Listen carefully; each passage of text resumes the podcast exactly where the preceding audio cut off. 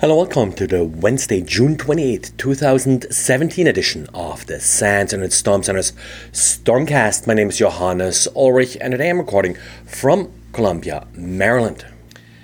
Well, you probably heard by now, but there is yet another ransomware strain making the rounds, uh, taking advantage of uh, the exploits leaked uh, from the NSA, known as Eternal Blue and Eternal Romance.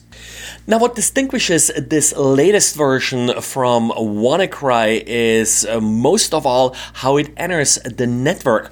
WannaCry really relied on scanning the internet for exposed SMB version 1 hosts.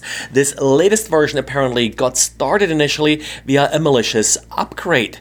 A Ukrainian company that makes accounting software apparently got breached and then pushed out the malware to its customers in the form of an automatic update.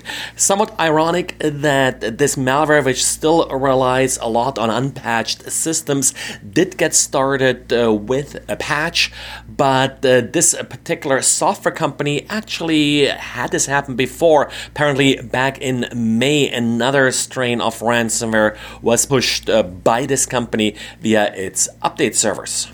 Now, of course, uh, once uh, the malware entered a particular network, it did use uh, the Eternal Blue and Eternal Romance exploits to spread.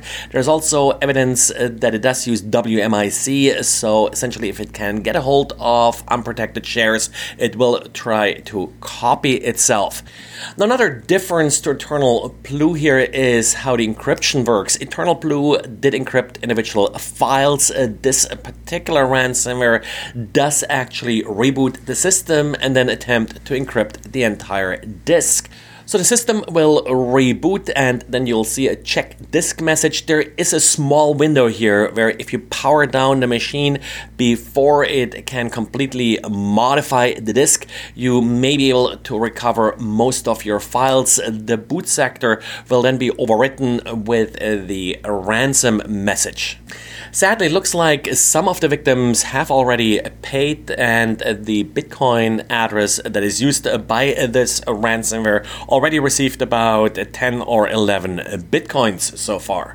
Now, in addition to the initial infection via the malicious updates, there appears to be also email going around with Excel spreadsheet attachments that do download this ransomware. It's at this point a little bit difficult to tell if it's the same ransomware or different ransomware.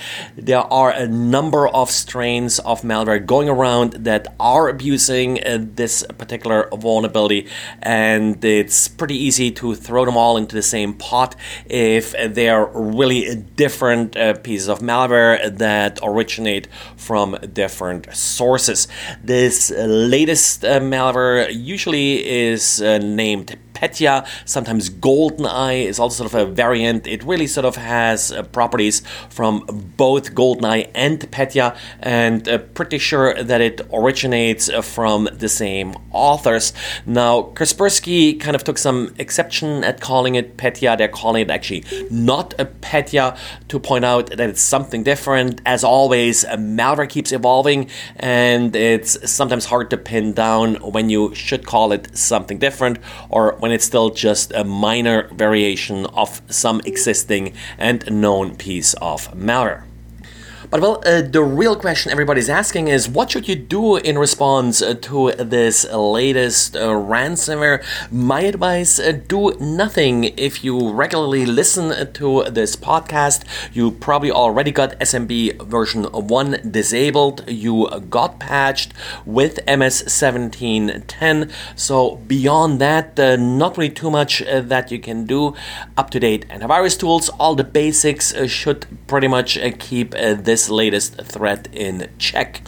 People have uh, published uh, certain vaccine files that you can drop on the system because the malware does check for the presence of these files and will not run. Well, uh, before you do this, make sure you got the basics straight because I'm pretty sure that tomorrow or the day after tomorrow it will check for a different file. But well, uh, time spent on patching and securing your configuration, on the other hand, is probably going to protect you against the next variant as well. Well, and that's it for today. So thanks again for listening and talk to you again tomorrow. Bye.